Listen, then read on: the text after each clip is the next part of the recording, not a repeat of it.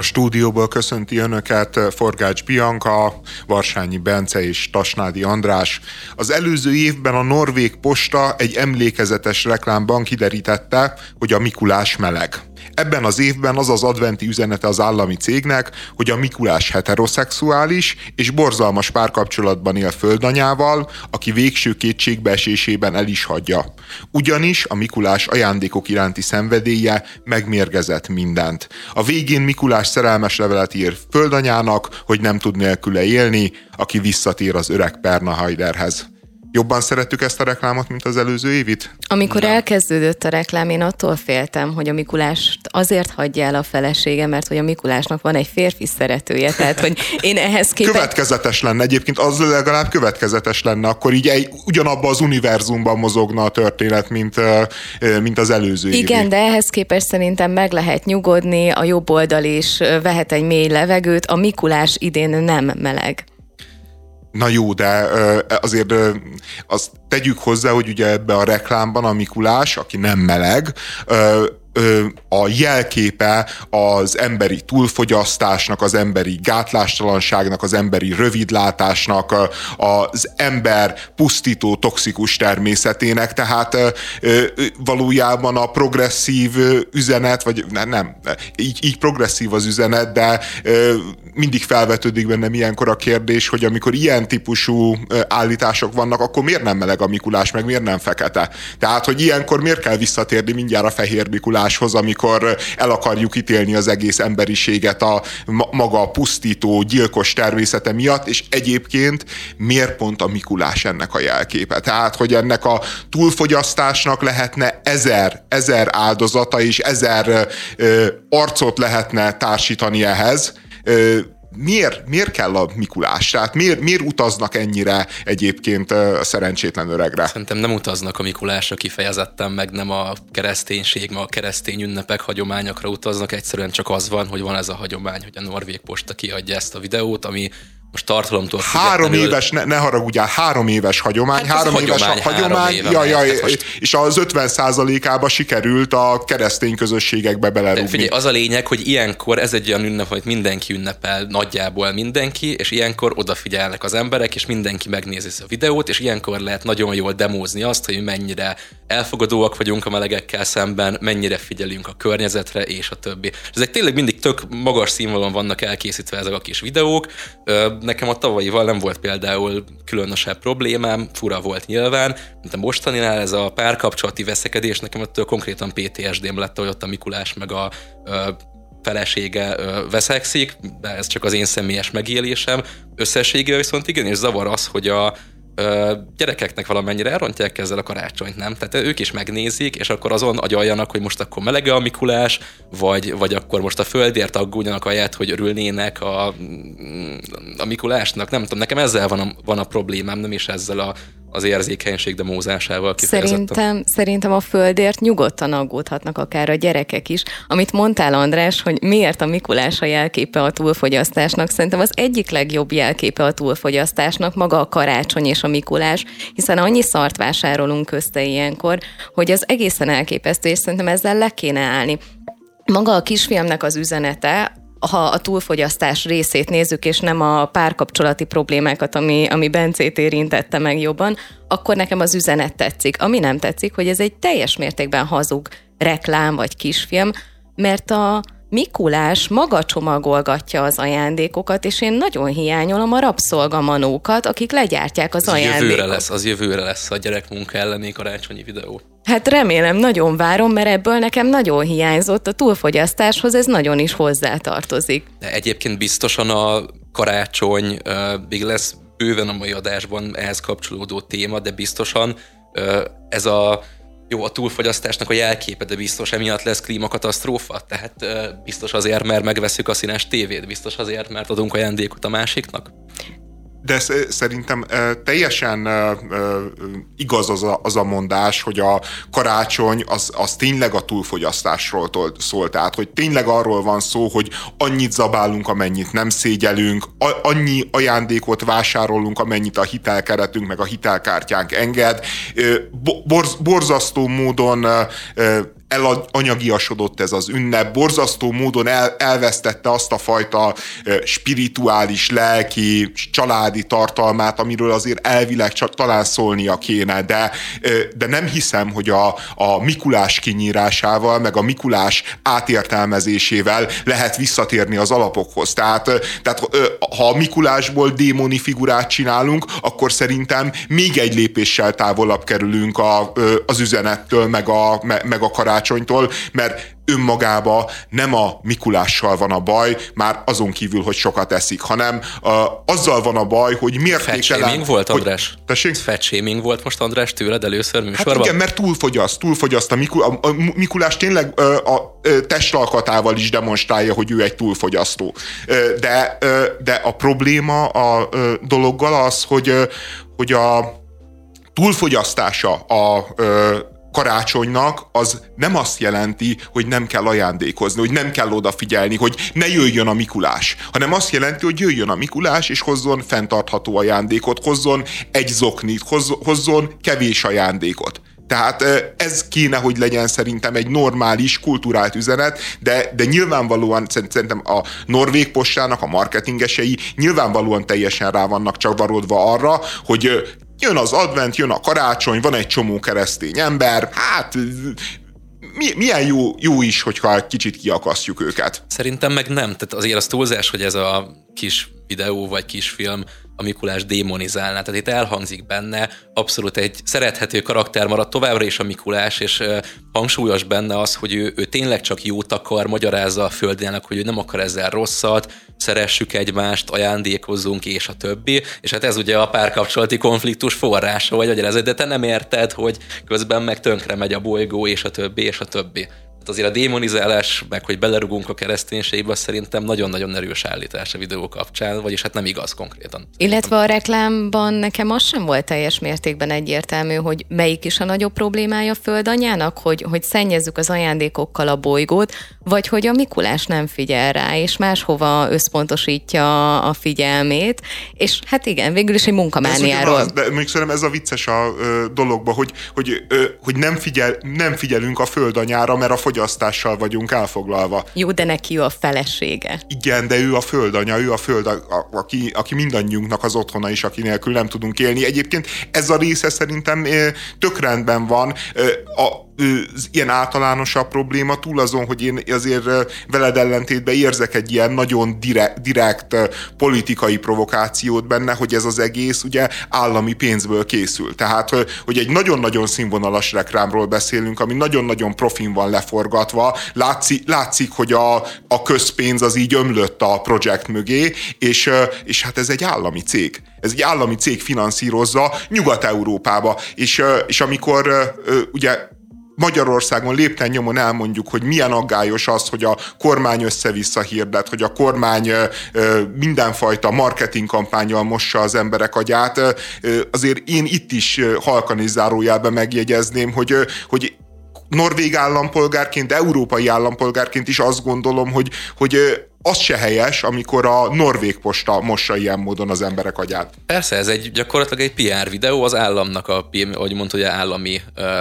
cég, ugye a posta, ez az államnak egy PR videó, mert oké, te kiakadsz, pára, pára, páran, ki, páran kiakadnak, de a többség, valószínűleg a többség, ez biztos ez ki van valahogy méricskélve, meg úgy lesz, hogy hát ez elképesztően progresszív, ez milyen jó, hogy a kormányzó párt az ezzel foglalkozik, és és hát mennek fel a számok. Hát és azt csinálják valójában, amit a Fidesz. Tehát, hogy amit a, a Fidesz ilyen kicsit, nem kicsit, hát csak sokkal direktebben, sokkal durvábban, hát nem úszítanak. Szerintem bizonyos tekintetben igen. Tehát De ki a Mikulás a, ellen? Egy, érted?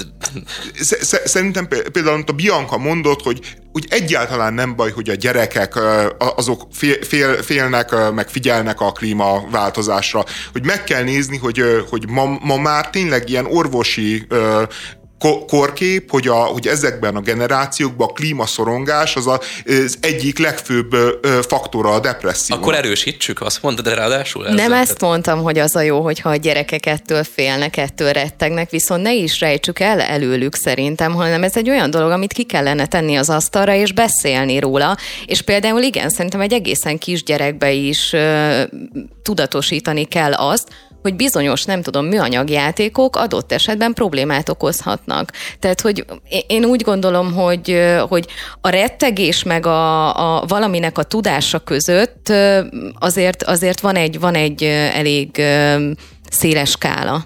Á, de a gyerekek esetében szerintem azért ez, ez, ez azért nehezen belőhető, és inkább óvatosnak kéne lenni. Tehát akkor amikor... inkább, inkább titkoljuk előlük, hogy vannak ilyen problémák. Nem gondolom, hogy karácsony kapcsán eh, mondjuk egy 8-10 éves gyereket ezzel kell terhelni, meg frusztrálni. Tehát, hogy szerintem nem dolga. Tehát, hogy ez a, ez a mai felnőtteknek a dolga, nem a 8-10 éveseknek. Pláne úgy, hogy gyakorlatilag nem, legalábbis sokan már azt állítják, hogy nem elkerülhető a klímakatasztrófa kérdés, hogy meddig tudjuk még kihúzni, akkor minek szorongtassuk valamin pluszba a gyerekeket, ami amúgy sem elkerülhető, tehát nekem egyetlen semmi értelme nincs. Egyébként a, a filmnek a végén ugye megjelenik egy felirat, hogy a, a, a norvég cégek na, nagy része nem felel meg a klíma, a Párizsi Klímaegyezmény követelményeinek, tehát van egy ilyen típusú üzenet a norvég államtól, szintén csak zárójelbe jegyzem meg, hogy,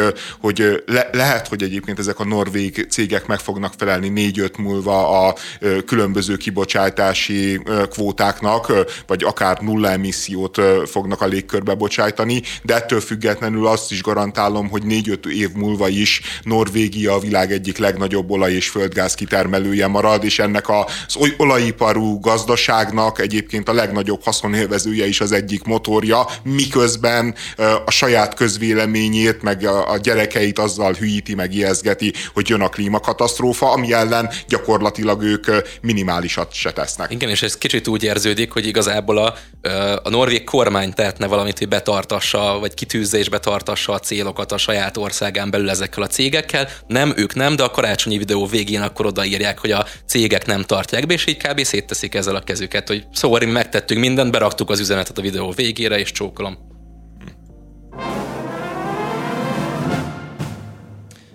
Azért vannak nagyobb problémák is uh, itt karácsony közelettével, mint a norvég postának a videója, ugyanis nem biztos, hogy lesz elég iPhone a karácsonyfa alatt, mert tiltakozásba kezdtek a munkakörülményeikkel elégedetlen munkások a világ legnagyobb iPhone gyárában, Közép-Kínában.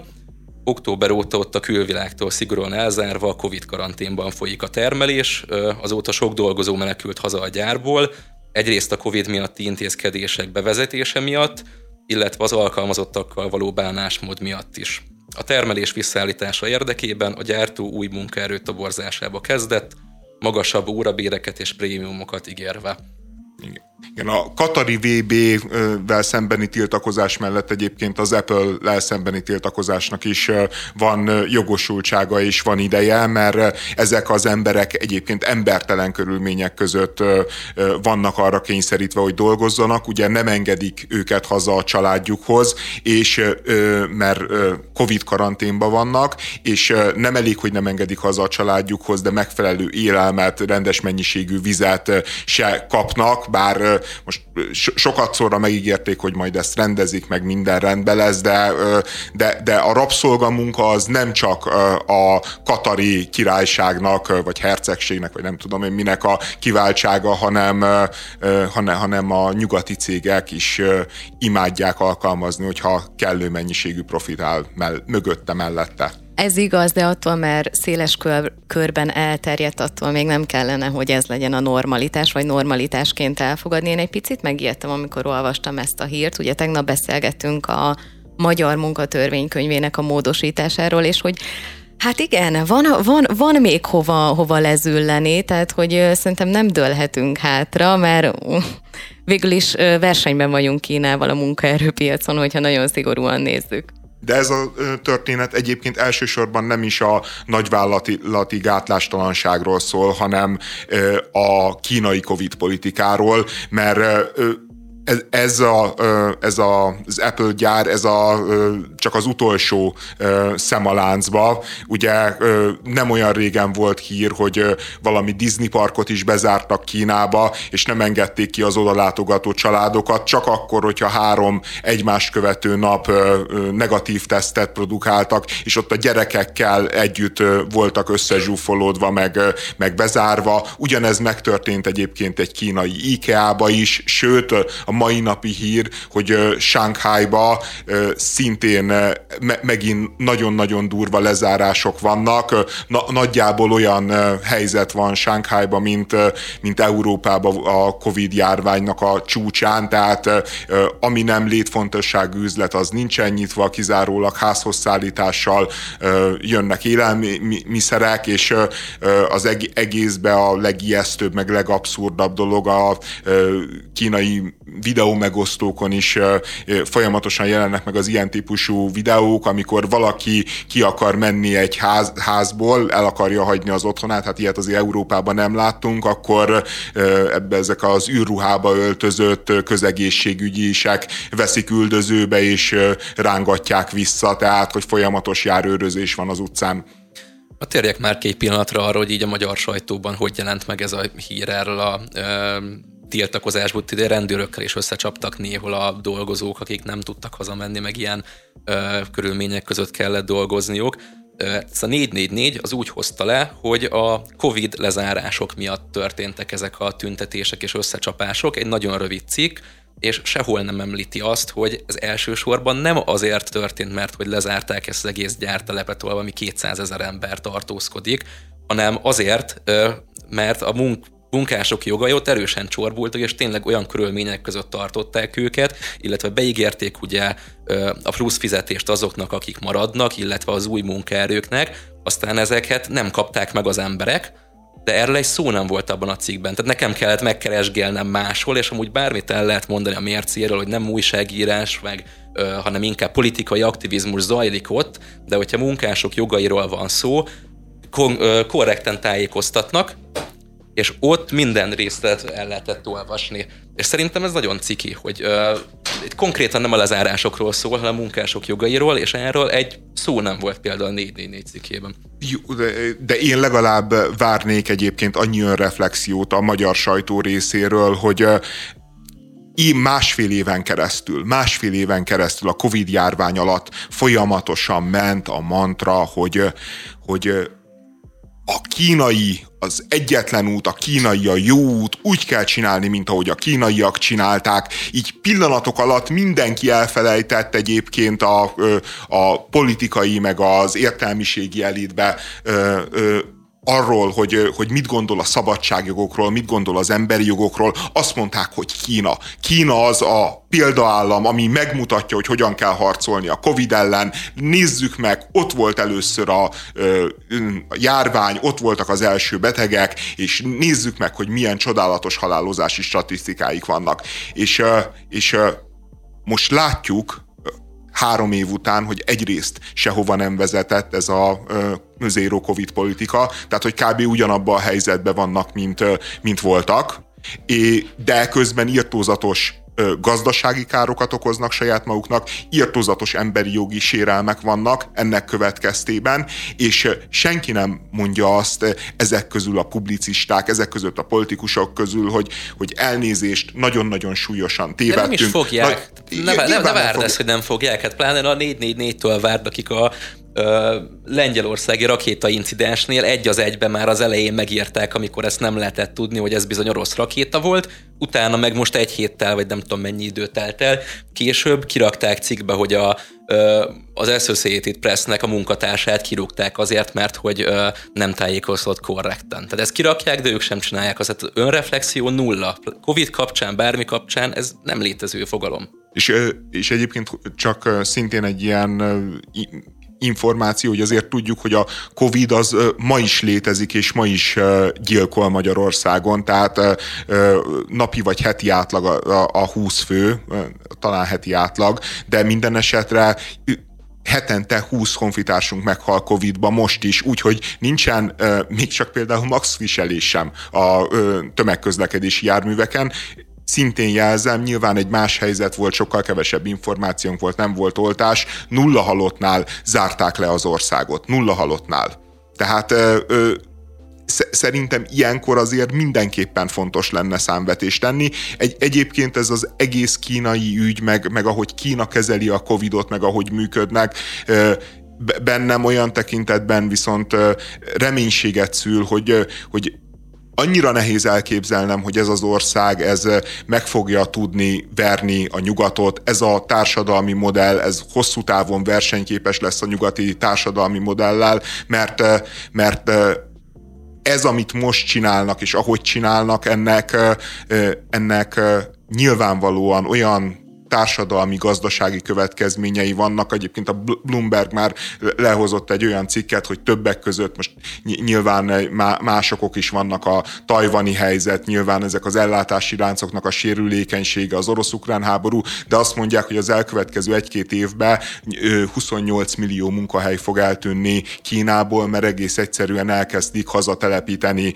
a nagy nyugati cégek, a nagy nyugati vállalatok, a, vagy legalábbis baráti országokban országba telepíteni a, a termelést, mert, mert óriási kockázat Kínában működni, mert nem tudhatod, hogy mikor zárják le mondjuk Shanghai-t két hétre, fene tudja, hogy milyen protokoll, milyen döntés, milyen állampárti megfontolás, politikai vagy egyéb megfontolás miatt.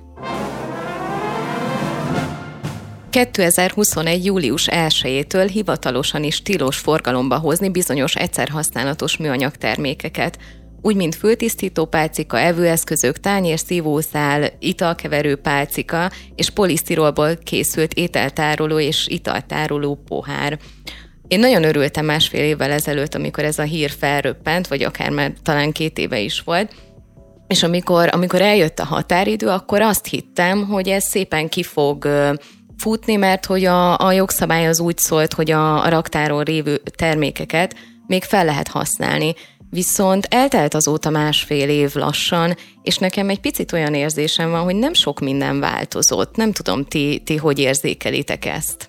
Ja, én abszolút, abszolút, abszolút mindenhol ott van a műanyag zacskó, a műanyag uh, uh, doboz, amiben levest adnak, vagy főzeléket, vagy, vagy hurkát akár, tehát se, se, én, én meg is lepődtem, amikor azt mondta, mondtad nekem, hogy, hogy ez már jogszabály, és hogy már másfél éve érvényben van, mert én, én semmit nem tapasztaltam. Annyi, hogy a, azt, azt tényleg, minthogyha szívószálakat, bár én azt nem használtam előtte de minthogyha a szívószálakba ezek a nagy, ilyen kicsit ilyen papírszerű szívószálak Nem kicsit nyernének. teljesen az, és így szét, szétmállik az italban, ha nem iszod meg elég gyorsan. Tehát egyébként egyáltalán nem helyettesíti a műanyag szívószálat. Jó, ne gyorsan meg kell inni azért ezeket az italokat, mert amit szívószállal iszol, mert kimegy belőlük a buborék. Hát meg... azt döntsem már én, hogy milyen gyorsan iszom meg. Hogyha buborék nélkül szeretem, akkor érted, megvárom. Lényeg érted, hogy funkcióban azért rosszabb a papír, de azt tényleg használják. Nem tudom, az feltűn nektek, hogy ilyen gyors éttermekben. Mióta kitalálták ezt, hogy nem lehet műanyag szívószál, ugye teljesen nem tűnt el tényleg a műanyag, vannak a dobozok, meg minden, de azóta, hogyha elvitelre kéred az ételt, rendesen elmész és elvitelre kéred, plusz díjat számolnak fel a papír zacskóért, ami újrahasznosított papírból van, tehát mintha az lenne, nem tudom, hogy igaz-e, de én azt érzékelem, hogy mivel ők már nem használhatnak műanyag szívószálat, és tudják, hogy a műanyag evőeszközöket se használhatják már, ezért azért egy kis pénzt hat keresnek már azzal, hogy legombolnak rólam 80 forintot, amihez nem vágom földhöz magam, csak maga a gondolat, hogy nekik nyilván az két forintba kerül az az acskó, de tőlem elkérnek 80-at, mert hogy pótolják mondjuk ö, azt a bevétel kiesés, azzal jár, hogy nekik akkor papírszívószálat kell, nem tudom, szerezniük valahonnan az eddigi műanyag helyet, vagy ki kellett dobják a készletüket, vagy nem tudom, de valamit pótolni akarnak ezzel. Szerintem ezt. Illetve 2023. januárjától, ha jól tájékozódtam, akkor kötelező lesz bizonyos csomagolóanyagokért felszámolniuk költséget. Tehát, hogy én úgy gondolom, hogy, hogy valószínűleg már erre készülnek, hogy, hogy ez legyen a, a, De ez megtörtént egyébként a műanyag zacskókkal. Volt pár évvel ezelőtt az, hogy már nem lehet ingyen adni a műanyag zacskót, és akkor pillanatok alatt én mindenhol azzal szembesültem, hogy tényleg kértek pénzt. az Tehát, hogy, hogy azt be is tartották. Tehát amikor van egy ilyen szabály, hogy így kötelező lehúznod a vevőt, akkor végtelen törvénytiszteletet lát az ember a kereskedőkön, amikor meg van egy olyan szabály, hogy hát így védeni kéne a környezetet, nem kéne ezeket a műanyag ö, dolgokat ö, erőltetni, nem he- helyette papírt, vagy valamilyen, mit tudom én, újrahasznosuló, lebomló műanyagot kéne váltani, akkor, akkor meg már nem ilyen lelkesek. De oké, a műanyag szatyhornál ez teljesen rendben van, de amikor tényleg ez a barna újrahasznosított és újrahasznosítható papírzacskóért kérik el azt a pénzt, az azért szerintem egy kicsit pofátlanság, úgyhogy arra nincsen semmi szabály, hogy el kell nekik kérniük, egyelőre legalábbis, ugye. Igen, visszatérve a műanyag dobozokra, tehát nem minden műanyag csomagolóanyag tiltott, hanem kifejezetten ezek az expandált polisztirolból készült dobozokat tiltottak, de ilyennel is lehet még találkozni, és ezeknek, ezekkel nem csak az a probléma, hogy, hogy nem lehet őket újrahasznosítani, hanem elméletileg, ha ételt teszel bele, egészségügyi kockázatot is jelenthetnek a, a belőle kioldódó anyagok. Tehát, hogy Jó, de hogyan ismerjük fel, hogy de, de akkor, akkor várjál, Tudod, akkor lehet, hogy megvan- teljesen legálisan ö, kaptam én a levesemet ö, műanyag dobozba. Tehát lehet, hogy az egyébként egy jó műanyag doboz volt, Hát amit... ez...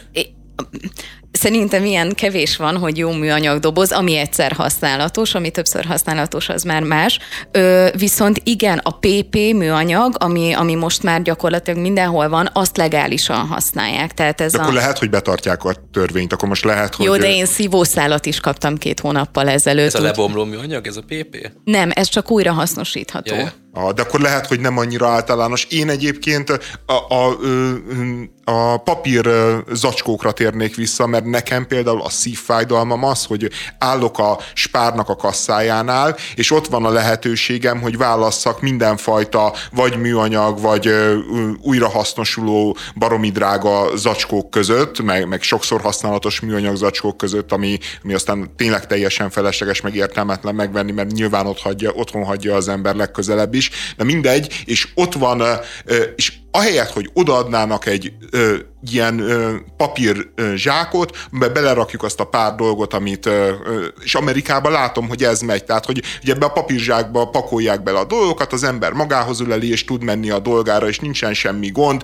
nincsen semmi újrahasznosítás, hogy például ezt miért nem lehet megcsinálni? Tehát most gondolj bele, akkor Amerikában, ha ez megy, akkor ott gyerekként kezelik az embereket, itt legalább felnőttként kezelnek minket, hogy akkor eldönthetjük, hogy gonoszak leszünk és tönkretesszük a környezetet a műanyag zacskóval, vagy a papírt választod, ami ott ki van rakva. De, te- az, se, de az is ilyen pa- papír zacskót, és baromi drága, és irreálisan drága ahhoz képest, hogy papírból van. Tehát, hogy elkérni, mit tudom én, 200 forintot egy olyan zacskóért, ami, ami papírból van, az szerintem nem egy, nem egy korrekt deal. Szerintem meg nagyon helyes, hogy nem osztogatnak semmit ingyen, ami ilyen csomagolóanyag, mert igenis vegye az ember a fáradtságot, hogy elteszi a táskájába. Teljesen mindegy, hogy milyen textilből, akár felőlem lehet az egy sima zacskó is, hogyha nem, nem dobja ki két használat után, tehát hogy nem ez a lényege, hanem igenis ezeket a termékeket újra lehet és újra kellene használni. Én nagyon támogatom azt, hogy nem, nem osztogatnak ingyen zacskót, akkor, akkor sem, hogyha az papír. Illetve ami nekem nagyon érdekes, és ez csak most jött be egy pár hónapja, hogy azok a, azokért a zacskókért is pénzt kérnek, amiben a zöldséget, gyümölcsöt teszed. És ez szerintem nagyon-nagyon jó, és nagyon-nagyon régóta. Jézusom. Nagyon régóta meg kellett volna csinálni. Így mi, tehát előtte mi motivált téged, amíg nem számolták fel? Jó, mondjuk azt a 15 forintot, tehát hogy nem, nem egy De lehúzás, szerintem az lenne a normális, hogy a zöldség-gyümölcs kereskedőnél is ott legyen egy papír zacskó, és szépen pakolja bele a gyümölcsöt, és utána odaadja neked. Hát én, én, én nem tudom, hogy mindegy, hogy ez a papír zacskó... Itt egyetértek mi- veled, miért, hogy- miért, ne, miért nem lehet általános, mert szerintem a problémáknak egy nagyon-nagyon jelentős részét megoldaná. Ebben a dologban egyetértek veled, hogy a zöldséggyümölcsöt is lehet papírzacskóba tenni, és ott lehet, hogy érdemes is lenne, mert ott meg sok esetben nincsen választásod, hogy, hogy nem tudom, a, az almát, hogyha nem tudom, nem három darabot veszel, hanem, hanem másfél kilót, akkor azt valamibe bele kell ragd. Az például nekem ez az ötlet tetszik, hogy lehetne papír, ez egy progresszív dolog lenne, viszont az már egyen jobb, hogy egyáltalán valami díjat kell fizetni azért, hogy a műanyag vagy bármilyen zacskót letépsz, és azt felhasználod.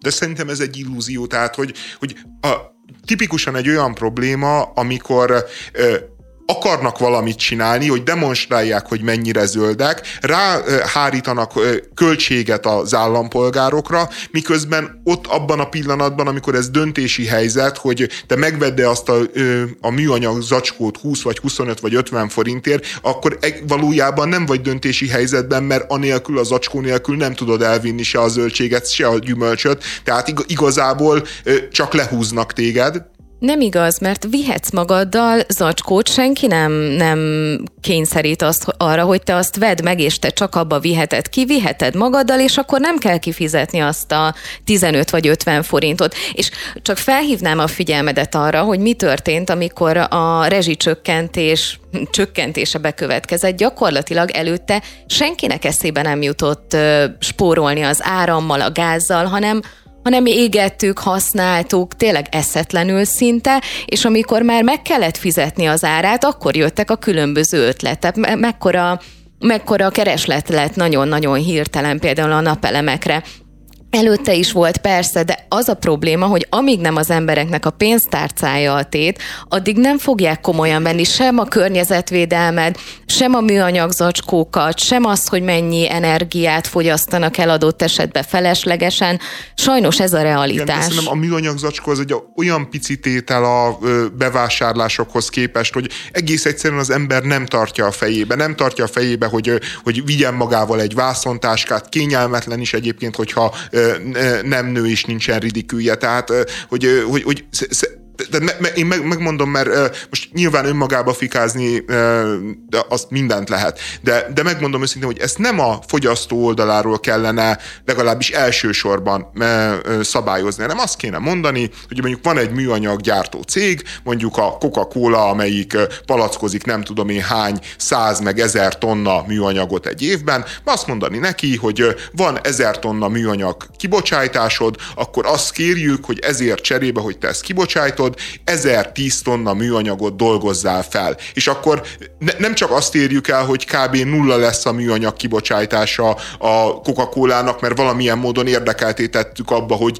visszaszedje a műanyagát, hanem még azzal a plusz 10 tonna műanyaggal még abból is elkezdünk ledolgozni, ami egyébként már benne van a rendszerbe, mint műanyag szemét. És, és ezt meg lehetne csinálni, szerintem tök logikus lenne, csak hát a, a különbség az, hogy míg a magánember az 50 forintos zacskóért nem tud tilt, val szemben nem tud tiltakozni, nem tud harcolni, addig a Coca-Cola meg ezer dolgot el tud követni, hogy, hogy ez a szabályozás ne valósuljon meg. Ezt már akartam mondani a, a környezetszennyező Mikulásos topiknál is, hogy itt igazából azért sem tetszik, hogy ezzel frusztrálják az embereket, mert ez viszonylag egy kis része a környezetszennyezésnek, és az igazán nagy környezetszennyezők, mint például akkor Coca-Cola és e-, ehhez hasonló cégek, azoknak meg nem lehet azt mondani, hogy akkor dolgozzák ők ezt fel, mert olyan lobby erejük van a politikában is, mert annyi pénzük van, itt magával a gazdasági rendszerrel van probléma. Tehát a kapitalizmus okozza a klímakatasztrófát. Nem az, hogy én elfelejtem az acskót Greta Thunberg itt van ne, a stúdióban. Ne, ne haragudj, de ez szerintem nem a, így van. Nem a kapitalizmus okozza, a, ro, a rosszul szabályozott uh, piac okozza a klímakatasztrófát. De, de nincsen jól szabályozott, mert nincs olyan politikus, akinek eléraknak elképesztő mennyiségű pénzt, és ezért nem csavar le mondjuk a ö, szabályzásokból, amit be kéne tartani a cégnek. Mindig, mindig egy kicsit le, le, le van csavarva. Én mind a kettőtökkel egyetértek. Az, hogy, az, hogy nem, a, nem az egyéni fogyasztók okozzák a legnagyobb ö, környezeti károkat, ez egy tény. Én ezzel nem szeretnék vitatkozni, nem is tudok, mert ez így van. De az, hogy, hogy egyénileg is valamit szerintem tennünk kell, vagy legalább felelősséget vállalni, vagy legalább tudatosan gondolkozni, és az, hogy viszek magammal egy, egy textilszatyrot, vagy bármit, amibe bele tudom pakolni, és nem kell minden egyes alkalommal megvenni a, a műanyag szatyrot, vagy éppen a papírt, amit utána ugyanúgy kidobok, értem, és pontosan tudom, hogy nem ugyanaz, de akkor is hulladék. Tehát, hogy én azt gondolom, hogy legalább ennyi, ennyi felelősséget kellene vállalni, illetve arra vissza, visszautalva András, hogy mondtad, hogy a, a gyártókat, meg a forgalmazókat kellene elsősorban szankcionálni. Ez a magyar jogszabály, ez pontosan erről szól. És mit látunk, hogy betartják? Éppenséggel azt, hogy nem. Jó, a törvényeket be kell tartani, de ö, és, és ez sem kapitalizmus probléma önmagában, tehát hogy a bolsevik propagandát, hogy visszautasítsam, el kell, el, el kell mondanom, hogy ha igaz is, tehát ha igaz lenne az az állítás, hogy a környezetrombolásért a kapitalizmus, mint termelési rendszer felelős, akkor azt kéne, hogy lássuk, hogy például mondjuk a Szovjetunió az egy zöld paradicsom volt a maga 70 évében. Miközben mi a valóság? Azt látjuk, hogy a Szovjetunió az nagyobb környezetromboló és nagyobb környezetpusztító volt, mint bármelyik kapitalista ország vele szemben. E, ez De... nem volt benne az állításban, András. Tehát én azzal, hogy azt állítom, hogy a kapitalizmus miatt lesz klímakat katasztrófa, nem azt mondom, hogy bármilyen más gazdasági berendezkedéssel nem lenne az, hogy a kapitalizmus akkor, az van, az tuti. Ne, ne, ne, ne. Ak- akkor azt kell mondanod, hogy az emberi természet miatt van klímakatasztrófa, mert csak olyan gazdasági berendezkedést ismersz, vagy ismerünk, amelyik klímakatasztrófát okoz. De, de azt mondani, hogy a kapitalizmus felelős a klímakatasztrófáért, én meggyőződésem, hogy a kapitalizmus az egyetlen ö, olyan gazdasági szisztéma, ami képes lehet arra, hogy működőképes válaszokat találjon a klímakatasztrófa ellen. Tehát az egy, tehát a valójában, a, valójában szerintem sikerült, igen, például a kapitalizmus kifejlesztette a ö, szélkereket, kifejlesztette a napelemeket, kifejlesztett ezerféle megújuló energiát, és, és ha, ha van lehetőség elkerülni a klímakatasztrófát, akkor igen, ezek a lehetőségek azok, amik működhetnek. A már fogyasztás, túlfogyasztás. Holnap kezdődik a karácsonyi bevásárlási szezon, a 8 éve már Magyarországon is megtartott fekete péntekkel. Hát mi más is jelezhetné jobban, hogy közeleg a szeretet ünnepe, mint az óriási leárazások, havi fizetésekért megvásárolt elektronikai eszközök, amiket aztán egy év múlva majd úgy is lecserélünk, de azért minden évben jól bordán könyököljük a többi vásárlót, hogy mi juthassunk a leges legkedvezőbb árna az épp legmodernebb síkképernyős tévéhez.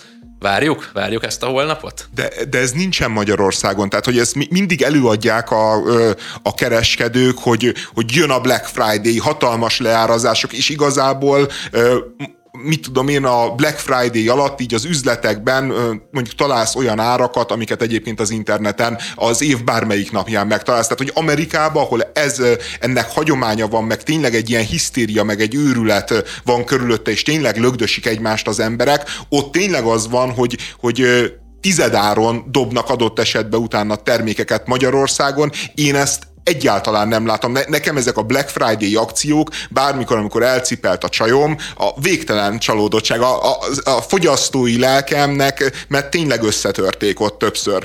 Azért nagyon, nagyon kaptál sokszor. egy könyököst, szomorú volt -e? Nem kaptam könyököst, mert nem voltak, nem léteznek ezek a tömegek, akik, tudod, hogy mikor léteznek ezek a tömegek? Tehát én, én szembesültem, hogy milyen ez a hisztéria. A Lidl-be meg az Aldi-ba vannak baba overálok. Na ezek a baba overálok, én ezt nem tudtam, amíg nem volt gyerekem, nem, ezek, a babaoverálok, ezek, ez, ezek nagyon-nagyon fontos tartozékai valami miatt a babák öltözködésének, illetve azt kell még tudni róluk, hogy, hogy jó áron nem nagyon lehet máshol hozzájutni újonnan ilyen babaoverálokhoz, és amikor ilyen baba overall érkezik a, akár melyik üzletlánchoz, az tényleg úgy kell elképzelni, hogy nyitásra ott áll az üzlet előtt ilyen 50-60 nagyon agresszív anyuka, 10-15 nagyon-nagyon megszeppent és, és félve közlekedő apuka meg nagymama, és amikor megnyílik az üzlet, na akkor tényleg megindul ez a tölekedés. És tényleg, ott tényleg könyökösök vannak, és a, és a legkeményebb harc azért, hogy, hogy a megfelelő méretű babaoverált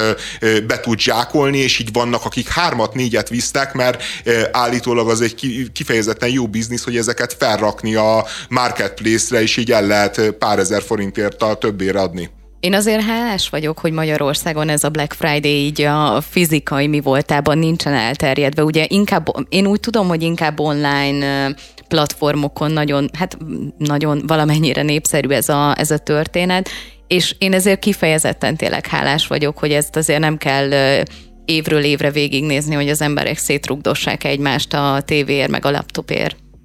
Ö- igen, ezt akartam én is, hogy de van itthon Black Friday, csak online van, tehát online tényleg olyan árakat lehet megfogni nagyon sok fajta terméknél, amiket egyébként az év többi részében online sem. De hát ez innen val- látszik, milyen kulturált, mennyivel kulturáltabb nép a magyar, mint az amerikai, hogy nem verjük agyon egymást. A, de ez valóban, van, va- neten rendelünk. De ez valóban így van amúgy? Tehát, hogy, hogy ilyen 40 százalékos, 50 százalékos kedvezményeket kínálnak, de most én komolyan kérdezlek titeket, sikerült? Igen, én most rendeltem például egy pólót 15 ezer helyett 2500 forintért.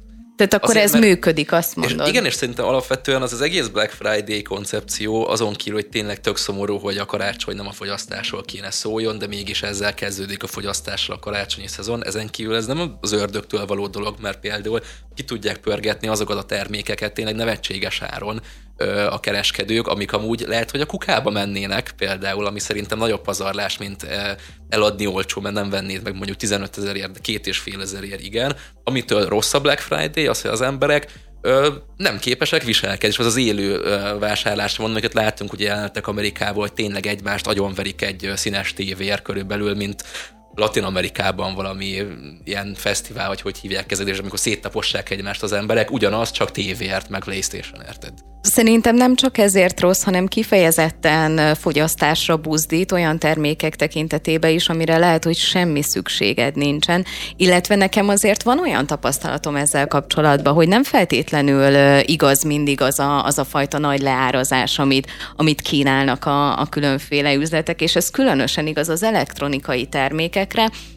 Nagyon-nagyon sok helyen olvastam, hogy a különböző ilyen nagyobb elektronikai termékeket forgalmazó cégeknek a, a honlapján. Egyszerűen a, a, az akció kezdetétől számított 5 percen belül kifogyott a készlet. Most akkor elhisszük, hogy ott valóban, valóban volt. Persze meg manipulálják úgy is az árakat, hogy az eredeti árat magasabbra rakják, hogy nagyobbnak tűnjön a kedvezmény, a GVH rendszeresen szokott Black Friday-ek után bírságolni, az emagot nagyon sokszor bírságolták már, de más oldalakat is, ahol tényleg vásárolnak az emberek fekete péntekkor. Pontos. Hát nyilván, de ez a amikor tudják, hogy ennyire megnő a forgalom, akkor ott lehet ügyeskedni, meg trükköz, de alapvetően azért tényleg vannak akciók effektíve. De hát meg ez egy nagyon rosszul szabályozott uh, piac, uh, ugye a piac nagyon rosszul van szabályozva, mert uh, például pont elektronikai termékeknél ott az a játék nagyon sokszor, hogy, hogy a, amikor te beütöd az árukeresőbe, hogy mennyi az adott termékára a különböző boltokba, és azt látod, hogy 15 ezer forinttal drágább mondjuk a B boltba, mint az A boltba. A, a mögött nem feltétlenül az van, hogy a B bolt az ennyivel nagyobb haszonkulcsal dolgozik, hanem az van, hogy a B bolt az mondjuk két évvel nagyobb gyári garanciát ad, míg a másik meg nem ad semmilyen garanciát, vagy mondjuk a minimális egy évet adja meg. Tehát ö, ö, ezek, ezek a számok is egyébként így önmagába nagyon-nagyon keveset mondanak. Én nekem meggyőződésem, hogy, hogy, hogy úgy lenne korrekt ezt, hogyha szépen ott lennének a garancia feltételek és az ár, és az, az ö, hasonlítódna össze, és, és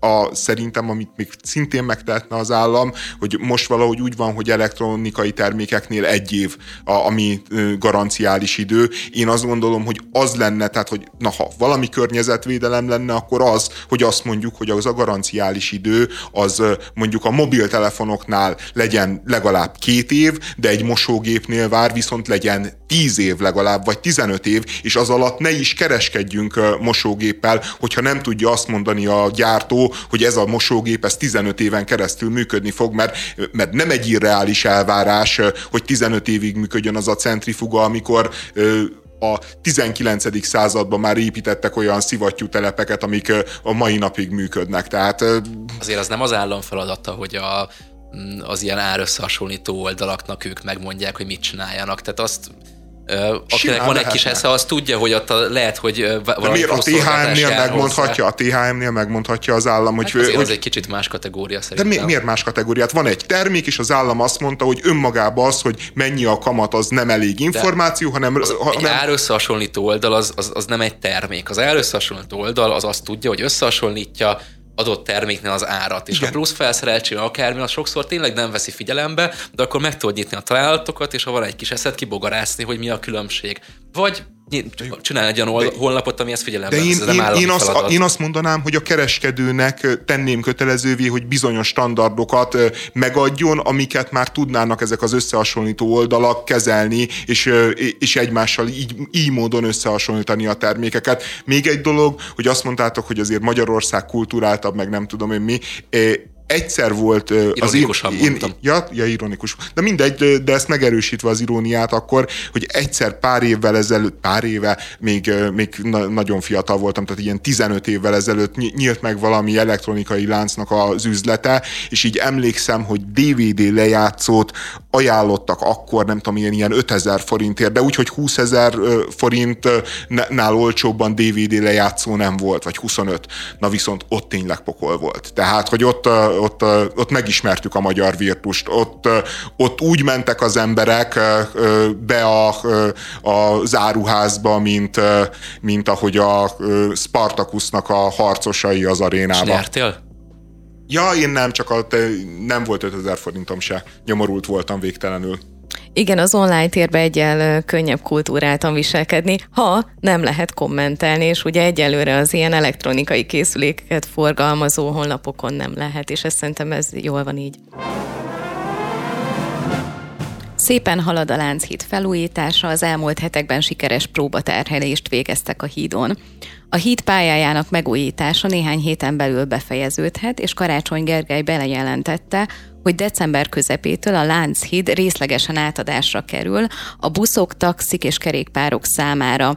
A gyalogosok csak a felújítást követő, következő szakaszának lezárta után vehetik újra birtokba a hidat, várhatóan 2023 őszétől. A tervek szerint a végleges forgalmi rendről viszont csak jövő nyáron születhet majd döntés, és a kerékpáros klub úgy fogalmazott, hogy várostörténeti hiba lenne visszaengedni az autókat a Lánchídra. Ja, de akkor még ez nem biztos, hogy az autók ki lesznek tiltva? De biztos jövő őszig körülbelül, addig, addig most... Addig még csinál a karácsony néhány közvéleménykutatást. Elméletileg... Hogy... Nem, nem, nem, azt mondta Karácsony Gergely, hogy amikor ez lejár, az a jövő ősz akkor mindenképpen meg fogja kérdezni Budapestek véleményt, hogy szeretnék, hogy legyenek no. autók, vagy nem. Tehát megint a grafikon emberség, tudod, hogy csinálni nem vállom közvéleménykutatást. Na, akkor, akkor ha meg nem mondtam. kérdeznek meg András, akkor meg az a bajod.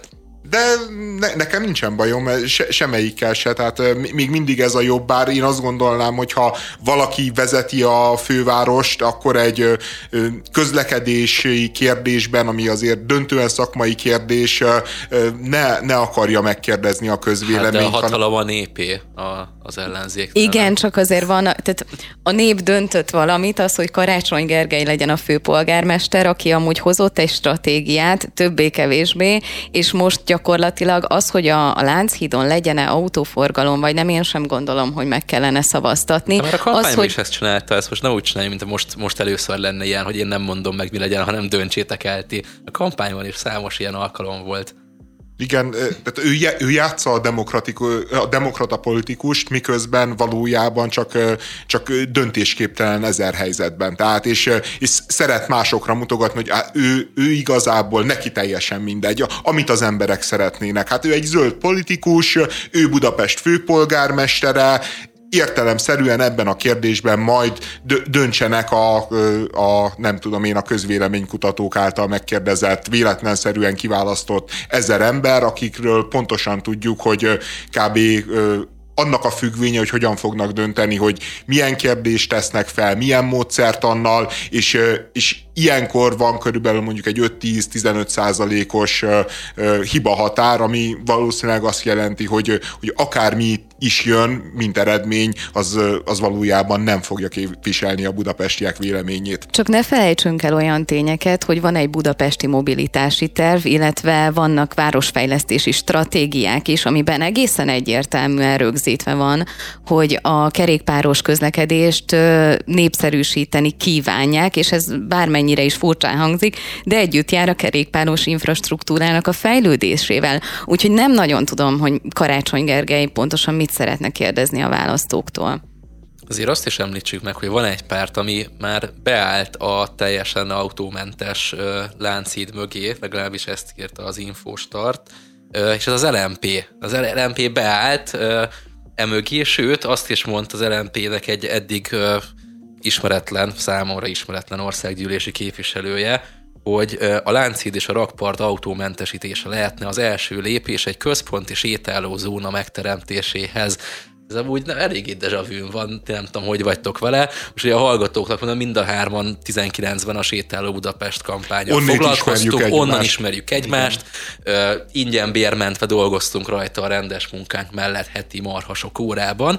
És ugye ezért is érdekes, hogy az LNP ez most nagyon jó, nyilván teljesen súlytalan, hogy egy viccpert vagy egy LMP nevű viccpert mibe áll bele, hogyha a kutyapárt áll bele, az annak már talán nagyobb súlya van, ha már viccpertokról beszélünk, de ez nagyon érdekes, hogy az LMP az támogatta ezt a Sétáló Budapest programot egy darabig, tehát nem a kampány végéig, hanem hogy a kampány hajra előtt így kihátrált az egész mögül. Hát a Puzsér, most- mögül, a Puzsér mögül hátráltak ki. Ők, Jó, a Puzsér mögül, de a- attól függetlenül a, azt nem mondták, hogy egyébként a program marha jó miket, ők csak így eltűntek egyszerűen. Úgyhogy kb. semmi erőforrás programra- nem adtak hozzá a kampányhoz semmit, és akkor most az Ungár Péternek a játszótere, az LMP, az, az most nagyon bele fog állni. Jó, de, milyen dolog? de, de hát ő, ő nekik a program az mindig is szimpatikus volt, meg most ez a sétáló Budapest koncepció azért egyébként egy, egy olyan uh, városfejlesztési vízió, ami uh, Nyugat-Európa számtalan városában működik, és ne, nem csak uh, az LMP, és nem csak a uh, Puzsér uh, képviselte, hanem például mondjuk a Vitézi Dávid is azért, a, amikor megnyilatkozik, akkor nagyjából ezen ö, fejlesztési irányok mellett tesz hitet, és egyébként a Karácsony Gergely is nagyjából mindig erről beszél, csak aztán mindig hozzáteszi utól közben, hogy de természetesen az autós közlekedésre, meg az autós érdekekre is figyelemmel kell lenni, és, és a, az autóknak, a tömegközlekedésnek, meg a gyalogosoknak a szempontjai között meg kell találni a jó kompromisszumot, amit én meg fogok találni. Egyébként még a Fidesz is ugyanezt mondta, tehát a, még a Tarlós is közölte, hogy ő is hisz egy ö, valami fajta sétálózónába hosszú távon Budapest belsejében, csak bizonyos peremfeltételek valósuljanak meg.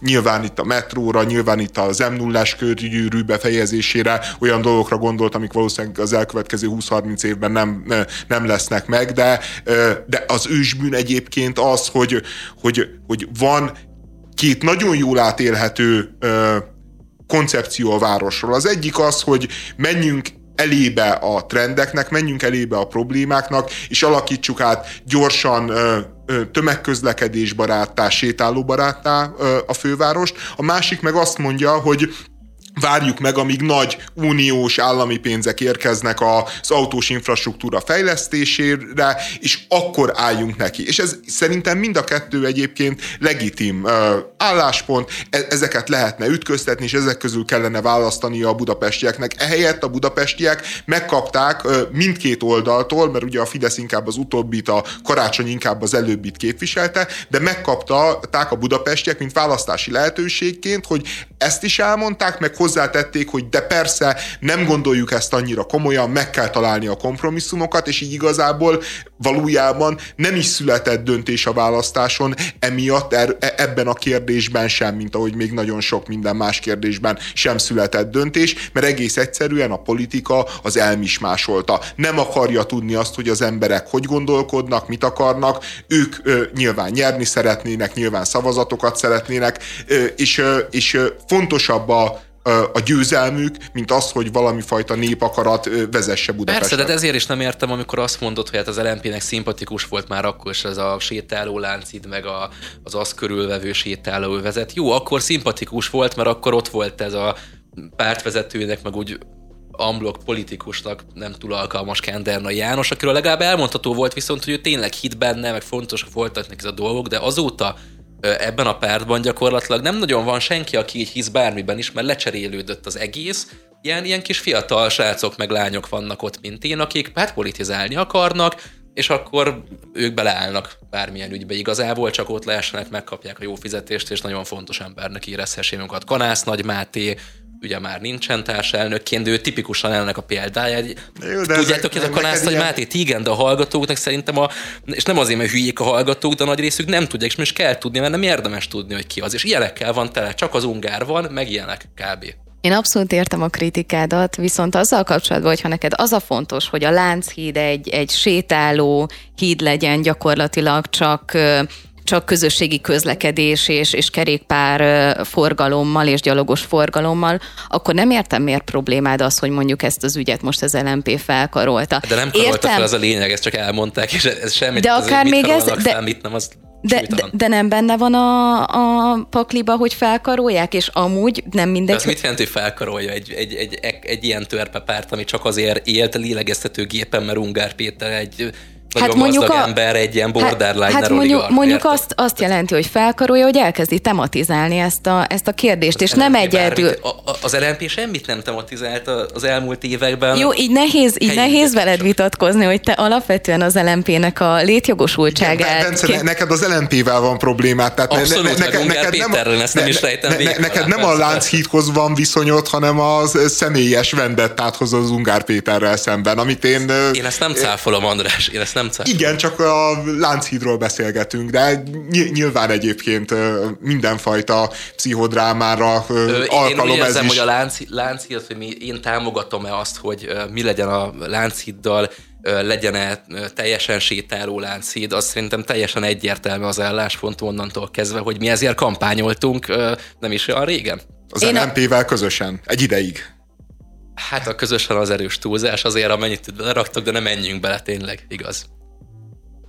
A közösségi közlekedést én nem felejteném el a Lánchídról, mert az viszont egy nagyon-nagyon fontos pontja a, a kérdéskörnek. A személygépjárműveket ne engedjük vissza szerintem. De, de egyébként nem lenne sokkal jobb úgy a Lánchíd, hogy buszok se legyenek rajta, meg egyébként én amin ki vagyok akadva, mert, mert, a, mert a buszt elfogadom, mint mondjuk egy ilyen szükséges rosszat, és emiatt ugye nem lesz teljesen, taxi. hanem a taxi, hanem a taxiknak a jelenléte. Tehát, hogy én, én egész egyszerűen ilyen teljesen irreálisnak érzem a taxiknak a kivételezett státuszát a, a főváros közlekedésébe, akár a buszsávokba, akár egy ilyen típusú lánchídon. Ne, nem egy... értem, hogy, hogy, hogy ezt miért kell és mi, miért le, lehet engedni, miközben, miközben az ország egyébként tényleg komoly erőforrásokat fordít arra, hogy ez a budapesti közlekedés működjön, jó legyen, közepesen, vagy gyenge, gyenge színvonalon, de azért szolgáltatásokat adjon, és eljussunk abból B-be. Szerintem azért viszonylag nagy érdekérvényesítő erejük van a taxisoknak, és gondolom félnek ez, mint nagyon sok témához félnek hozzányúlni a politikusok, mert akkor olyan nem is népharag, de legalábbis egy nagyon nagy része az utak használóinak ennek nem fog örülni, mert nekik egy fontos útvonal lesz előlük zárva, nehezebb lesz a munkájuk, és a többi, és a többi, és szerintem ezért nem merik ezt megpiszkálni túlságosan, bár tényleg nem lenne, hogyha nincs autóknak se, akkor taxiknak se, szerintem akkor a busznak se, már tényleg ez egy ilyen szép híd, és mindenki a csodájára jár, ugye Plágában a Károly hídon sincs busz, meg semmi de egyébként a, még csak nehézebb se lenne a munkájuk, mert hát azért ismerünk olyan taxisokat, akik ö, ö, szándékosan mennek bele a, ö, a különböző ö, dugókba, a különböző ö, hosszabb utakra. Én, én ne, nekem egy, egyszer... Ez hülyeség, én, szerintem. Ez, ez csak ó, a... én, én megéltem. Ne, nekem, nekem volt ilyen élményem, hogy beültem a... Na, nagyon siettem valahova, beültem a délinél egy kocsiba, és mondta a taxis, hogy hát, hogy arra azon az úton, nem tudom, a hegyalja felé megyünk, akkor az gyorsabb lesz. És hát én nekem furcsáltam, mert, mert, mert, mert földrajzilag nem volt logikus, de így nagyon mondta, hogy, hogy de a, a, abszolút, hogy minden más be van állva, és akkor ő a szakember, én sietek, persze menjünk arra, és, és egy ilyen írtózatos, háromszoros idővel jutottunk oda, mint amivel... És szerintem kb... tudta tehát ez, ez tudta. Hát én, ezt nem, ezt nem én, én, nem, a, én, nem, én nem, nem ajánlok egy olyan, olyan utat, amiben bizonytalan vagyok. Tehát miért tenném? Hát mert figyelj, azért ez, ez úgy működik, hogy ugye nagyon sokat kín van az utakon, ő tudja, hogy általában, ha ezekbe vannak állva, mondott, akkor az valószínűleg nem lesz, de ez nem egy százszázalékos bizonyosság lehet. Én megelőlegezem, hogy csak megpróbáltam már, csak azért is előlegezném meg, mert tudom, hogy egy nap, hogyha elmész, nem tudom, 8 órát dolgozni taxisként, többet keres, ha nem dugóban állsz, hanem pörgeted a fuvarokat folyamatosan. Nem érdekel, szerintem. Egy miskolci szállodából kidobatta az orosz vendégeket az ukrán tulajdonos. A turisták egy orosz pár november 26-án este 6 óra körül jelentkeztek be a hotelbe, de ez csak 9 óráig, 9 óráig tartott, amikor a menedzser megkérte őket, hogy sürgősen költözzenek ki. Az információk szerint a tulajdonos jelenleg a háborús övezetben tartózkodik, és az ő utasítása volt, hogy orosz útlevéllel rendelkezőket nem fogadhatnak a szállodában. Igen, ez egyébként Magyarországon jogszabályba ütközik, eh, mert eh, a Miskolci önkormányzat adott ki egy közleményt, hogy eh, neki ez nem tetszik, meg hogy a fogyasztóvédelmi hatósághoz fordul, de nem, nem beszéltek arról, hogy ez feltétlenül jogszabályt sérte, amit a szálloda tulajdonos csinált. Ugye Amerikában van a híres per arról a cukrász házaspárról, akik keresztények, és egy meleg pár rendelt tisztán egyébként provokációból egy, egy házassági tortát tőlük, két férfival a marcipán szoborként, és ők azt mondták, hogy, hogy nem, hogy lelkiismereti okokból ők nem tudják vállalni ezt a rendelést, és hát azt hiszem, hogy a legfelsőbb bíróságot is megjárta ez a jogvita, hogy joguk volt-e nemet mondani, vagy nem. Nem tudom, hogy Magyarországon egyébként mi a jogi helyzet. Nekem sincs fogalmam sincs. Sejtelmünk sincs. Sejtelmem sincs. Jó, hát akkor megint egy olyan dologról beszélünk, amihez nem értünk, Mint és ez mindig. legalább kellő magabiztosságot ad, hogy véleményt formáljunk, mert hogyha értenénk hozzá, akkor nyilvánvalóan ezer olyan szempontot mérlegelnénk, amik a szakértőknek a, megköti a kezét, de a miénket nem köti meg. Én egyébként milyen elítélem, amit csinál ez az ember, viszont másrésztről meg mélyen megértem. És, és különösen azért, mert, a, mert az oroszok elleni ilyen különböző, ilyen undorító, valójában rasszista megkülönböztetések, amik történnek a Putyin agressziója óta, hogy sportegyesülettől, szimfonikus zenekartól, stb. távolítodnak el orosz állampolgárságú ember csak azért, mert orosz, még csak nem is Putyin szimpatizáns, az így végtelenül felháborító.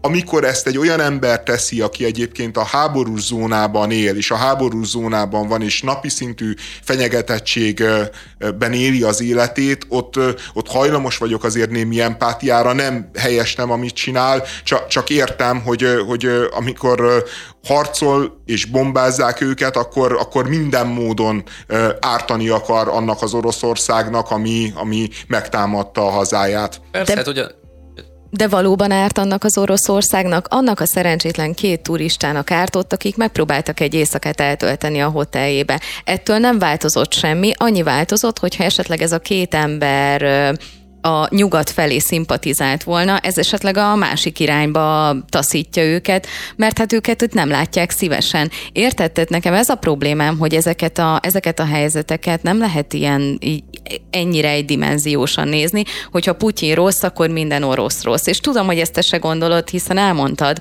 Én személy szerint fellennék háborodva, hogyha valaki akár külföldön számon, kérném raj, számon kérné rajta mondjuk Orbán Viktor politikáját. Ö, meg igazából még akkor is, hogyha ö, Putyin szimpatizáns lenne, ha tudta volna a tulajdonos, szerintem akkor sem ö, lehet mondjuk azért feltétlenül hibáztatni valakit. Tehát ott azért erősen működik az állami propaganda, nem biztos, hogy valaki ö, tényleg saját, teljesen saját elhatározásból szimpatizál Putyinnal, hanem csak nem látja, hogy mi történik valójában ebben a, ebben a háborúban. Ugye tudjuk, hogy nem úgy tájékoztatnak erről, hogy kéne.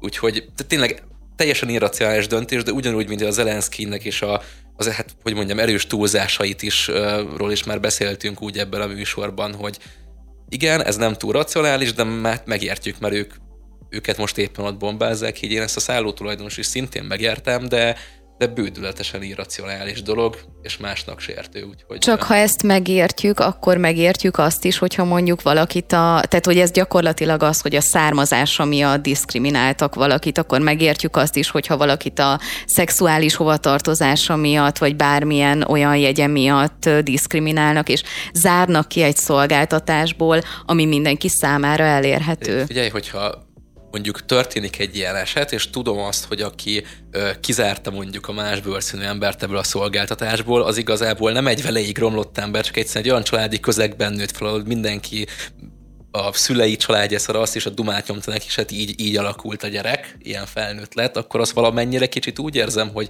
fel tudom menteni, magamban legalábbis. De, de te magyarázatot nem... találsz rá, és én ezt megértem, és igazad van abban, hogy meg kell vizsgálni ezt az ügyet, hogy honnan ered, és ilyen tekintetben igen, érteni értem, de egyet nem tudok vele érteni. Hát én sem, de toleráns tudok lenni az intoleránssal, hogyha esetleg tudom, hogy milyennek a háttere, ez honnan jön. Hm. Tehát, uh, tehát ez nagyon két érőd meg visszás dolog. Szerintem az, hogy értünk egy működést, az nem azt jelenti, hogy elfogadjuk. Tehát Ja, az elfogadást én sem tehát, mondom, az elfogadhatatlan, hogy Igen, tehát nem...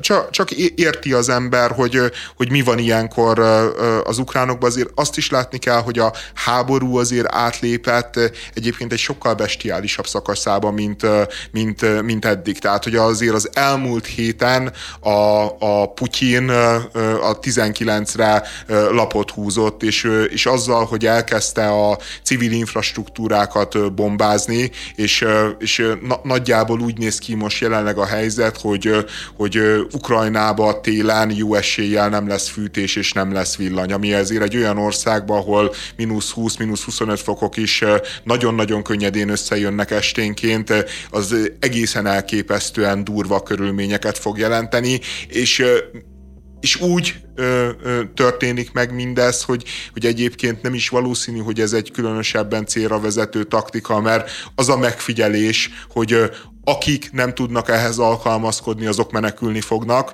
és nyilván jönnek át ö, ö, nyugatra, akik meg alkalmazkodni tudnak, azok meg alkalmazkodnak. Tehát ö, ezzel... Hát már ezzel, jöhet, ugye? Hát ö, ukrá, ukránok jöhetnek.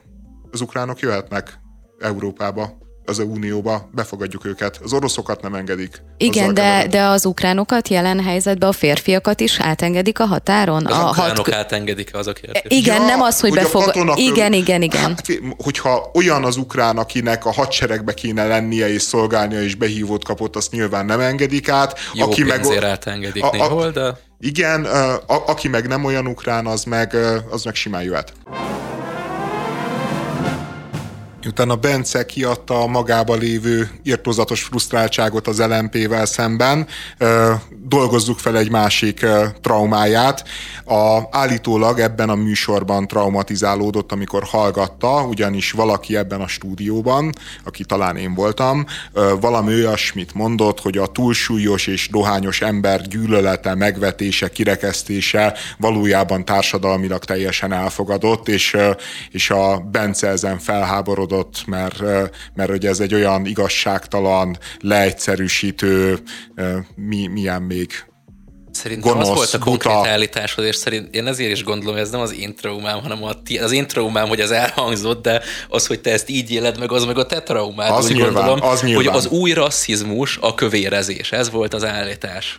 Igen, ja, igen, igen, mert az az állításom, hogy, hogy az emberekbe alapvetően van igény, hogy, hogy valaki gyűlöljenek, valakiket gyűlöljenek, valakiket hibáztassanak a maguk rossz soráért, a maguk rossz életéért, és, és akkor akkor mindig vannak a történelemben ilyen különböző gyűlöletcsoportok, zsidók, cigányok, gazdagok, bankárok, szegények, mit tudom én, nagyon sok ilyen van, de a 21. században eljutott oda a közbeszéd, hogy, hogy ezekről már hát vagy a politikai korrektség, vagy az elemi kulturáltság miatt nem nagyon tudunk nyilvánosan beszélni, szerencsére, és, de viszont vala, valaki kellett, valaki kellett, aki, aki ezt a céltábla szerepet betölti, és én nekem tényleg abszolút az a tapasztalatom, hogy a, a dohányos és a túlsúlyos lett, lett, a, lett az új néger és az új zsidó. Nekem meg pont az az élményem, hogy hát idézőjelben túl elfogadóak vagyunk ezzel kapcsolatban. Most nem azt akarom mondani, hogy, hogy bántani kéne azt, aki túlsúlyjal szenved. Na de... még szerencse, na még szerencse. De, de... milyen jó, milyen jó nekünk túlsúlyosoknak. Ne, talán bántani nem kellene őket. Ne, verbálisan gondoltam. Ja, ja Viszont... csak verbálisan. Nyilván nem, nem akarjuk őket megverni, csak mert jól sem, megalázni. Mert semmi esélyünk. De hogy, hogy lenne az új rasszizmus ez, amikor a túlsúlyról, arról, hogy dohányzol az a te döntésed, hogy dohányzol-e vagy nem. Az, hogy túlsúlyos vagy-e, a százezerből egyszer nem a te döntésed, hogy az vagy-e, aki tényleg egyszerűen genetikailag betegesen elhízott, és te sem az a kategória vagy, András, szerintem, aki ö, betegesen el lenne hízva, ezért nem tudom párhuzamba hozni az rasszizmussal egyáltalán, mert az, hogy milyen bőrszínek születsz, arról nem tehetsz, és hogyha valaki emiatt csesztett téged, az irdatlan nagy tirpákság. Én el tudok képzelni egy olyan rendszert, ahol ez, ahol ez valóban probléma, de szerintem nem ebben élünk, ugyanis az, hogy idézőjelben megint túl elfogadóak vagyunk ezzel kapcsolatban, az pontosan azt jelenti, hogy folyamatosan az a narratíva, hogy mindenki úgy szép, ahogy van, ha te jól érzed a bőrödbe magad, akkor rendben van, akkor nincsen ezzel semmi probléma, és én ezt a narratívát érzem, nem az, hogy fúj a kövérek, fújja a túlsúlyosak ez is létezik, ez is egy létező narratíva egyébként. Lehet, hogy időről időre túl van tolva, de, de azt gondolom, hogy, hogy önmagában ez, ez az állítás, hogy, hogy ez, ez nem választás kérdése, az, hogy például valaki túlsúlyos vagy dohányos, azért ez nem feltétlenül ilyen egyszerű. Én nem vagyok híve feltétlenül a baloldalnak a mindent relativizáló, mindent a társadalmi igazságtalanságokra, a társadalmi elnyomásokra visszavezető elméleteiért, de azt gondolom, hogy egyébként nagyon sok igazság van ezekben az elméletekben, még hogyha nem is teljesen magyar magyarázzák a világot, és, és igenis egy ember kövérsége vagy dohányos volt a mögött, nagyon-nagyon sok dolog meghúzódhat, trauma, szegénység, nem véletlen például, persze, hogy a, do, a dohányosoknak jóval nagyobb része szegény, mint, mint, mint, a, mint gazdag. Mert egész egyszerűen nem fér hozzá azokhoz a kulturális információkhoz, nem fér hozzá azokhoz a kulturális mintákhoz, és nem fér hozzá azokhoz az alternatív örömforrásokhoz, meg stresszoldásokhoz, amik mondjuk egy, egy gazdag budai gyereknek, vagy, vagy fiatal felnőttnek vagy idős felnőttnek megadatnak. Ezért kéne elkezdeni talán a helyén kezelni a túlsúlyosságot, és, és el, elsősorban akár a lelki eredetű problémákat elkezdeni vizsgálni, ahelyett, hogy ezt a két szélsőséges narratívát toljuk, hogy jaj, fúj a kövérek, és az, hogy mindenki úgy szép, ahogy de, van. Várj, várj, lehet, hogy ez két szélsőséges narratíva, de azért különböztessük meg, hogy az egyik narratíva embereket megaláz, a másik narratíva meg, meg kedveskedik és empatikus emberekkel. Tehát, hogy, hogy ne legyen már a simogatás, meg az ököllel ütés, az a két szélsőség. Tehát lehet, hogy a simogatás néha túlzásba van víve, lehet, hogy a simogatás nem, nem mindig helyes, és nem mindig a jó válasz egy adott problémára, de nem, nem lehet azt mondani, hogy hát se simogatni, se ütni. Szó sincs róla. Ütni nem szabad, simogatni meg leginkább kell. Most hát... az a helyzet, bocsánat, hogy a, én értem, hogy ezek mögött a dohányzás, meg túlsúly, minden mögött lehetnek gyerekkori traumák, meg ugye minták, amiket látott az ember, de az a jó a gyerekkori traumákban, meg a mintákban, hogy még ha nagyon ö, nagy sebet is okoztak, és mélyen vannak, ezeket fel lehet dolgozni, és változtatni lehet rá, és hangsúlya változtatáson van, és ezért nem rasszizmus, mert hogyha ezen nehéz is, de lehet változtatni a bőrszíneden, meg hát elég hát nehezen lehet Michael változtatni. Jackson, Michael Jackson, Michael Jackson tudom betegség, neked... Neki bőrbetegsége volt, ő nem direkt változtatta meg a bőrszín, ez egy téfit, ez egy ilyen izé, Jó. városi legenda. Higgyed el, higgyed el, hogy vannak olyan technikák és technológiák, amivel akár bőrszint de most is lehet hogy ez legyen már vállal... az ellenérved arra, amit mondok. Hát, hogy, hogyha, a hogyha ez a mondás, hogy, hogy, pusz, hogy alap, hogyha az az állításod, hogy azért nem rasszizmus, mert a bőrszínen nem lehet változtatni, ezen meg lehet változtatni, hát a bőrszínen is lehet jelzem. Tehát, egyébként... hogy egyébként most ne, nem olyan érte, tehát nyilván, nyilván a rasszizmus fogalmát egy ilyen nagyon kiterjesztően használom ekkor, tehát, hogy nem csak, nem csak a rasszok iránti fóbia, csak azért használom a rasszizmus szót, mert azt gondolom, hogy ugyanaz a lelki eredete a, a kövér ember megvetésének, aki kevesebb nálam, mert ő nem, nem figyel oda a táplálkozására, nem jár edzeni, nem tudatos ellentétbe velem, mint amikor amikor azt mondjuk, hogy ő cigány, és, és ő ezért kevesebb ember, mint Szerint. én, aki, aki fel tudja mutatni az ezer éves államiságot. Szerintem a tahóság ezzel piszkálni a másikat, nem piszkálnám soha ezzel a másikat, hogy túlsúlyos, vagy akármi, de ettől függetlenül nem ugyanarról a tőről fakad szerintem, mint a rasszizmus. Illetve még korábban mondtál, hogy azért ne húzzunk egyenlőset, hogy, hogy nem szabad se simogatni, sem ökölültni. Szerintem azért, nekem például az ilyen elfogadást provókáló kampány, a Dávnak volt ilyen a túlsúlyjal kapcsolatban, vagy legalábbis, hogy nem ezeket a nagyon tényleg már ilyen betegesen vékony manőkeneket rakták a reklámban, nem így egészségesebb embereket, esetleg pár túlsúlyosabb volt köztük, az oké. Okay. Az elfogadás az oké, okay. de vannak, az, vannak olyan emberek közösségi médiában, akik tényleg kórosan elhízottak, de nem tud elképzelni, hogy mennyire elhízottak, hogyha nem látnád, és, és ők is ugyanezt nyomatják, illetve láttam egy olyat, ö, halálkomolyan ö, egy aktivista nő Amerikában egyetemen végzett, és már nem is tudom, hogy milyen szakon tanult, de ő fat activism azaz kövér aktivizmussal foglalkozik. Ezt egy amerikai talkshowban játszották be ezt a videót, és konkrétan ott ő arról írta a szakdolgozatát, a doktoriát, hogy attól még, hogy betegesen túlsúlyos vagy, attól még te nagyon sok aktív cselekvést csinálsz, például lélegzel, akár, tehát hogy mondjam, abszolút abba ment át, tudományos köntösbe csavarva, tehát eltudományos nyilván, ez nem egy tudomány, hogy, hogy igazából ez mennyire egészséges, érted? És nekem ezzel van például a problémánk a témánk kapcsán, amikor már nem elfogadásról van szó, hanem azt mondjuk, hogy ez egészséges, nem egészséges. 15 év múlva a kórházból fogsz kibejárkálni, aztán meghalsz, hogyha 230 kiló vagy és 160 centi. De, ö, a, tehát, hogy mondjam, van egy, egy teljesen marginális, félőrült nőszemély, akivel neked problémád van, mert hülyeségeket beszél. És a példának hoztam, mert vicces, mert tényleg igen. De, de, de hogy mondjam, hogy a, a példa arra példa, hogy, hogy nyilván van, vannak hülyeségek. A, ez a nő, amit állít, hogy a kövérség az egészséges lenne, nem egészséges. Nyilvánvalóan nem egészséges, nyilvánvalóan tud, tudunk egy csomó kockázatát a kövérségnek, nyilván az a jó, hogyha az ember lefogy. Az, hogy hogy, a végén te majd a kórházba jársz kibe, ugye ez azért szokott mindig feljönni, nem a, nem a másik ember egészségének a féltése okán egyébként, ne, nem az történik ilyenkor, hogy, hogy azt mondja a Béla a kövér Józsinak, hogy, hogy, hogy Józsikám, befizetlek egy, egy olcsó, vagy egy nem olcsó egészséges étrendre, hanem azt mondja, hogy az én pénzemből fognak téged gyógyítani, amikor majd be kell járnod x, x év múlva. Na, ez is a, tirpákság, a, ezt mondják, igen. De nem csak az, hogy tirpákság, mert egyébként van benne igazság, mert nyilván be fog járni a kórházba a kövérsége miatt, és nyilván ennek egy csomó költségei vannak a társadalomnak, csak azt ne felejtsük el, hogy aki halálegészségesen él, aki halálegészségesen él egy idő után, de sokkal később, mint egy kövér ember, ugyanúgy be fog járni a kórházba, és ugyanúgy egy, egy csomó egészségügyi költséget fog jelenteni, plusz plusz neki fizetni kell majd évtizedeken keresztül a nyugdíjat. Tehát az a helyzet, az a helyzet, hogy, hogy ezek az emberek, akik egyébként egy ilyen jóléti sovinizmus alapján rasszisták a kövérekkel szemben, az, azok még hazudnak is.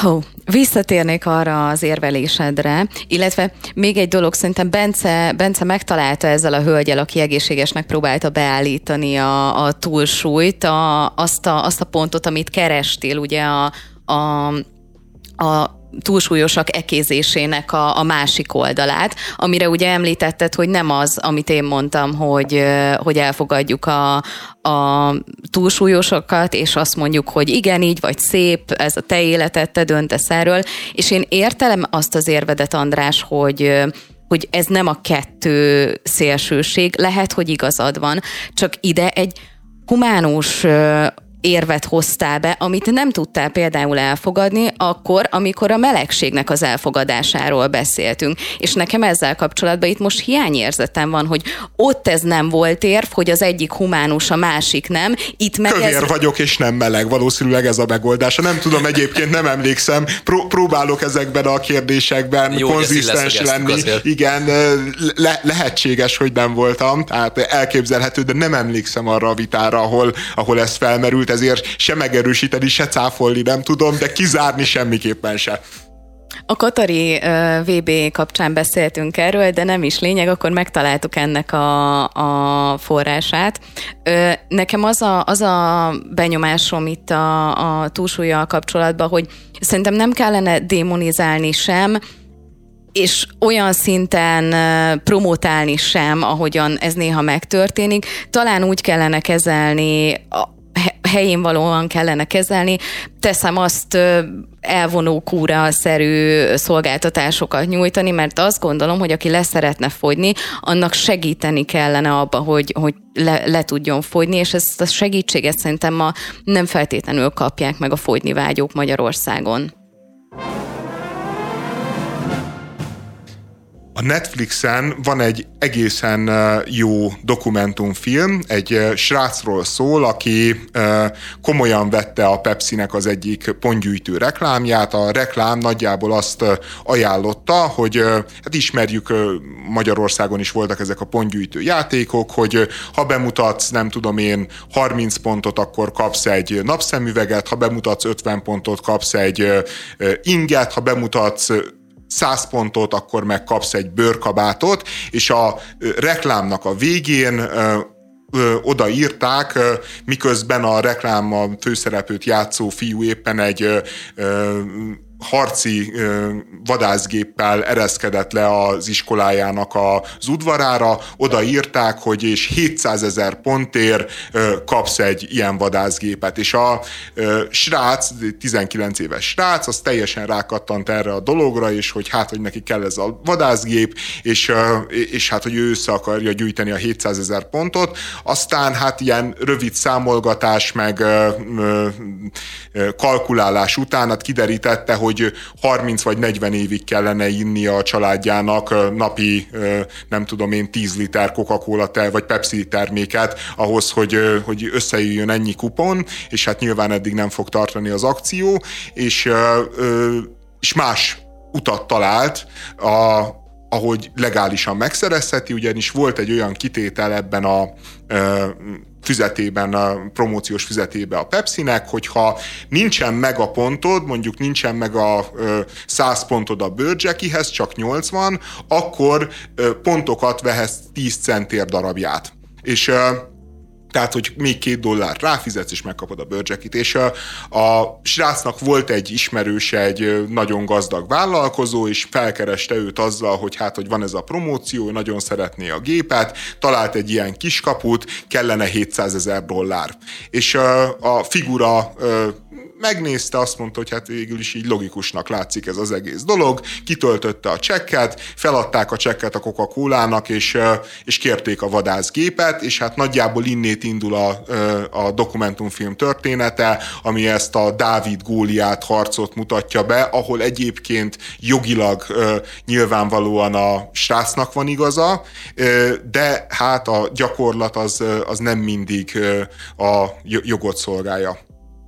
Ö, egyébként ez a, nem arról volt, volt itt szó, hogy a srác nem akarta ezt a vadászgépet, csak tudta, hogy ez a vadászgép 23 millió amerikai dollárt ér akkor, viszont ezeket a pontokat megvásárolni, meg összeszedni, az csak 700 ezer dollárba került, tehát ő. Egyébként bizniszt tanulta, jól emlékszem a, a srác, akkor kezd egyetemet, vagy valami, és ő ebből pénzt akar csinálni, tehát ő nem akart vadászgépet. Igen, ez volt a pertárgya, hogy valójában az történt el, hogy ő elhitt egy reklámot, ami, ami hihető volt, és, és ezért jelentkezett rá, és azt gondolta, hogy ő tényleg egy vadászgép tulajdonosa lesz a, a pontokkal, vagy ő egy számító figura, aki kihasznál egy, egy tévedés, vagy, vagy ahogy a Pepsi érvelt, egy viccet, és, és komolyan vesz valami olyasmit, amit senki nem venne komolyan a, egyébként a teljes populációból. Kihasznál egy szegény multinacionális céget, hát ilyet kihallott még. Ö, Nekem egészen elképesztő az, hogy egy pertárgya az legyen, hogy valami le van írva feketén-fehéren, és azt valaki viccnek veszi, vagy nem. És amúgy ebben az esetben ez történt, de számomra ez az elképesztő, hogy ahelyett, hogy tárgyilagosan vizsgálták volna az esetet, hogy mit mondott a Pepsi, és ezt amúgy hogyan értette a, a fickó, jogos vagy nem, ehelyett azt kezdték el vizsgálgatni, hogy, hogy ez vicc volt, vagy nem, és hogy ezt a fickó megértette, vagy nem, és hogy félreértette, tehát egészen elképesztő a helyzet szerintem. Ugye az van, hogy a minden évben látunk ilyen pereket, amikor valami nincsen mondjuk odaírva, hogy, hogy is mondjam, volt például, amikor beperelte valaki a nem tudom milyen céget, mert hogy nem volt ráírva a mikróra, hogy macskát nem lehet benne szállítani, ez nem tudom mikor volt. Tehát amikor olyan dolog van, ami teljesen common sense, józan paraszt észsel egyszerűen lehet tudni, és azt az adott cég azt nem tünteti fel, szerintem ilyen dolog ez a reklám, mert tök egyértelmű, hogy nem fogsz kapni vadászgépet, ez egy geg, ez egy poén. Ö, és ezekből van, vannak perek, de szerintem nem, nem kéne, hogy ebből legyen per, de sajnos a jognak a feladat, hogy valahogy ezt rögzítse, hogy uh, meddig lehet viccelni, és med, mikor kell halálkomolyan ezt leírni, mert léteznek a világ olyan hülye emberek, hogy valaki ezt komolyan fogja venni. Jó, Itt a, a srác nem vettek komolyan, valószínűleg nem volt hülye, de tényleg vannak olyan emberek, akik de, ezt elhiszik. A és Pepsi, nem lehet már viccelni A Pepsi se. egyébként ugyanezt a reklámot, ugyanezt a reklámot, ami uh, Amerikában ugye a per tárgya volt, Kanadába is sugározta, teljesen ugyanaz a reklám.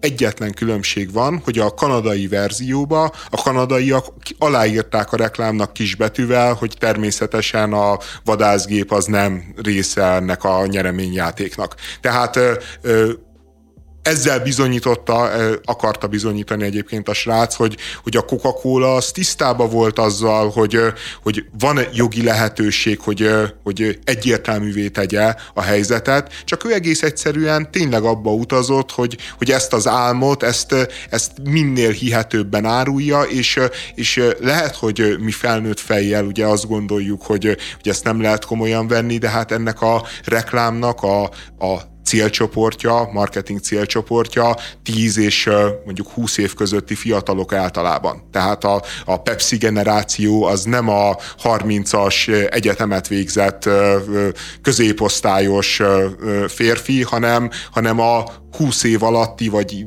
még inkább a 15 év alatti gyerek. Na, te egy 15 évesen elhitted volna egyébként, hogy kapsz egy vadászgépet, ha beváltod a Pepsi pontját, ne vicceljünk már. Figyelj, én amikor láttam ezt a reklámot, én azt gondoltam, hogy ez reális, csak, csak hogy a 700 ezret nagyon nehéz, szinte lehetetlen összeszedni, és én azt gondoltam, hogy arról fog szólni a dokumentumfilm, hogy a srácnak van egy zseniális ötlete, amivel elkezdi tudni gyűjteni ezeket a pontokat, tehát hogy valami mozgalmat csinált, ami, akik beküldték neki minden, hely, mindenféle mindenféle helyről az emberek a 700 ezer pontot. Tehát én elhittem, hogy, hogy ez egy ajánlat például, csak, csak én nem gondoltam, hogy az a hekkelés, hogy van ez a, ez a 10 centes záradék, és, és ezzel játsza ki a rendszert. Én azt gondoltam, hogy azzal fogja kijátszani a rendszert, hogy, hogy egész egyszerűen egy mozgalmat indít a sajtóban, és az emberek egész Amerikából küldik neki a pontokat, és erre nincsen felkészülve a Pepsi, hogy ezt tényleg össze fogja tudni valaki szedni. Hát még csak ez sem kellett neki megtennie, ugye a megvásárolható Pepsi pontok miatt, ami, amit nem is tudom, hogy hogyan gondoltak, tehát hogy oda volt írva, hogy nem limitált, tehát hogy nem arról volt szó, hogy 10 darabot megvásárolhatsz, vagy 30-at, hanem amennyit szeretnél, és ezt használta ki a srác, de amúgy ha jól tudom, a kanadai reklámban az is különbség volt, hogy a 7 millió pont helyett 700 millió pont volt feltüntetve, és így, úgy, így volt ö, odaírva az, hogy ez amúgy csak egy vicc.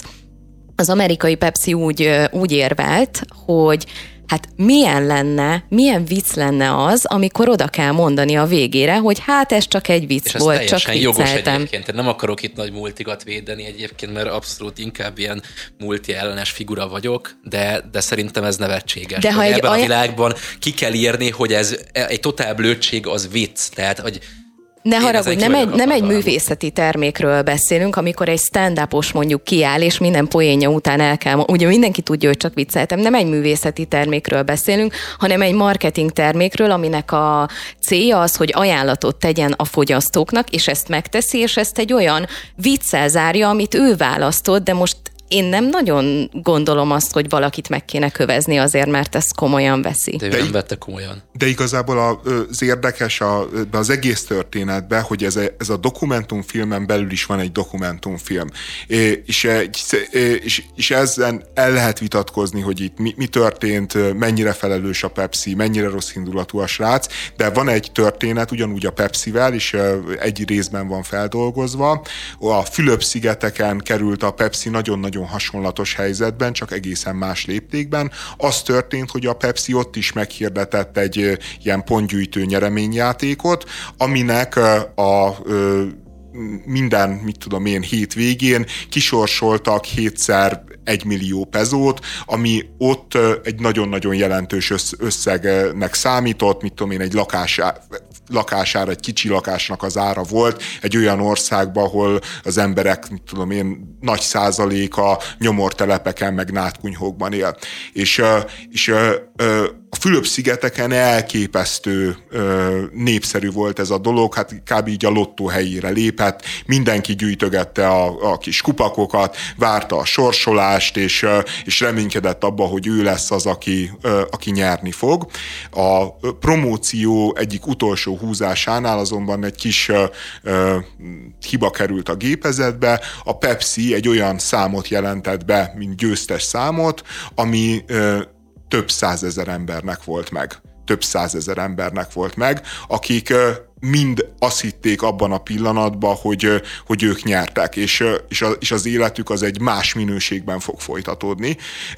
És ami utána történt, az me, meg elég bo, bo, borzasztó minden tekintetben, zavargások törtek ki, emberek haltak meg, Pepsi gyárat támadtak meg és gyújtottak fel.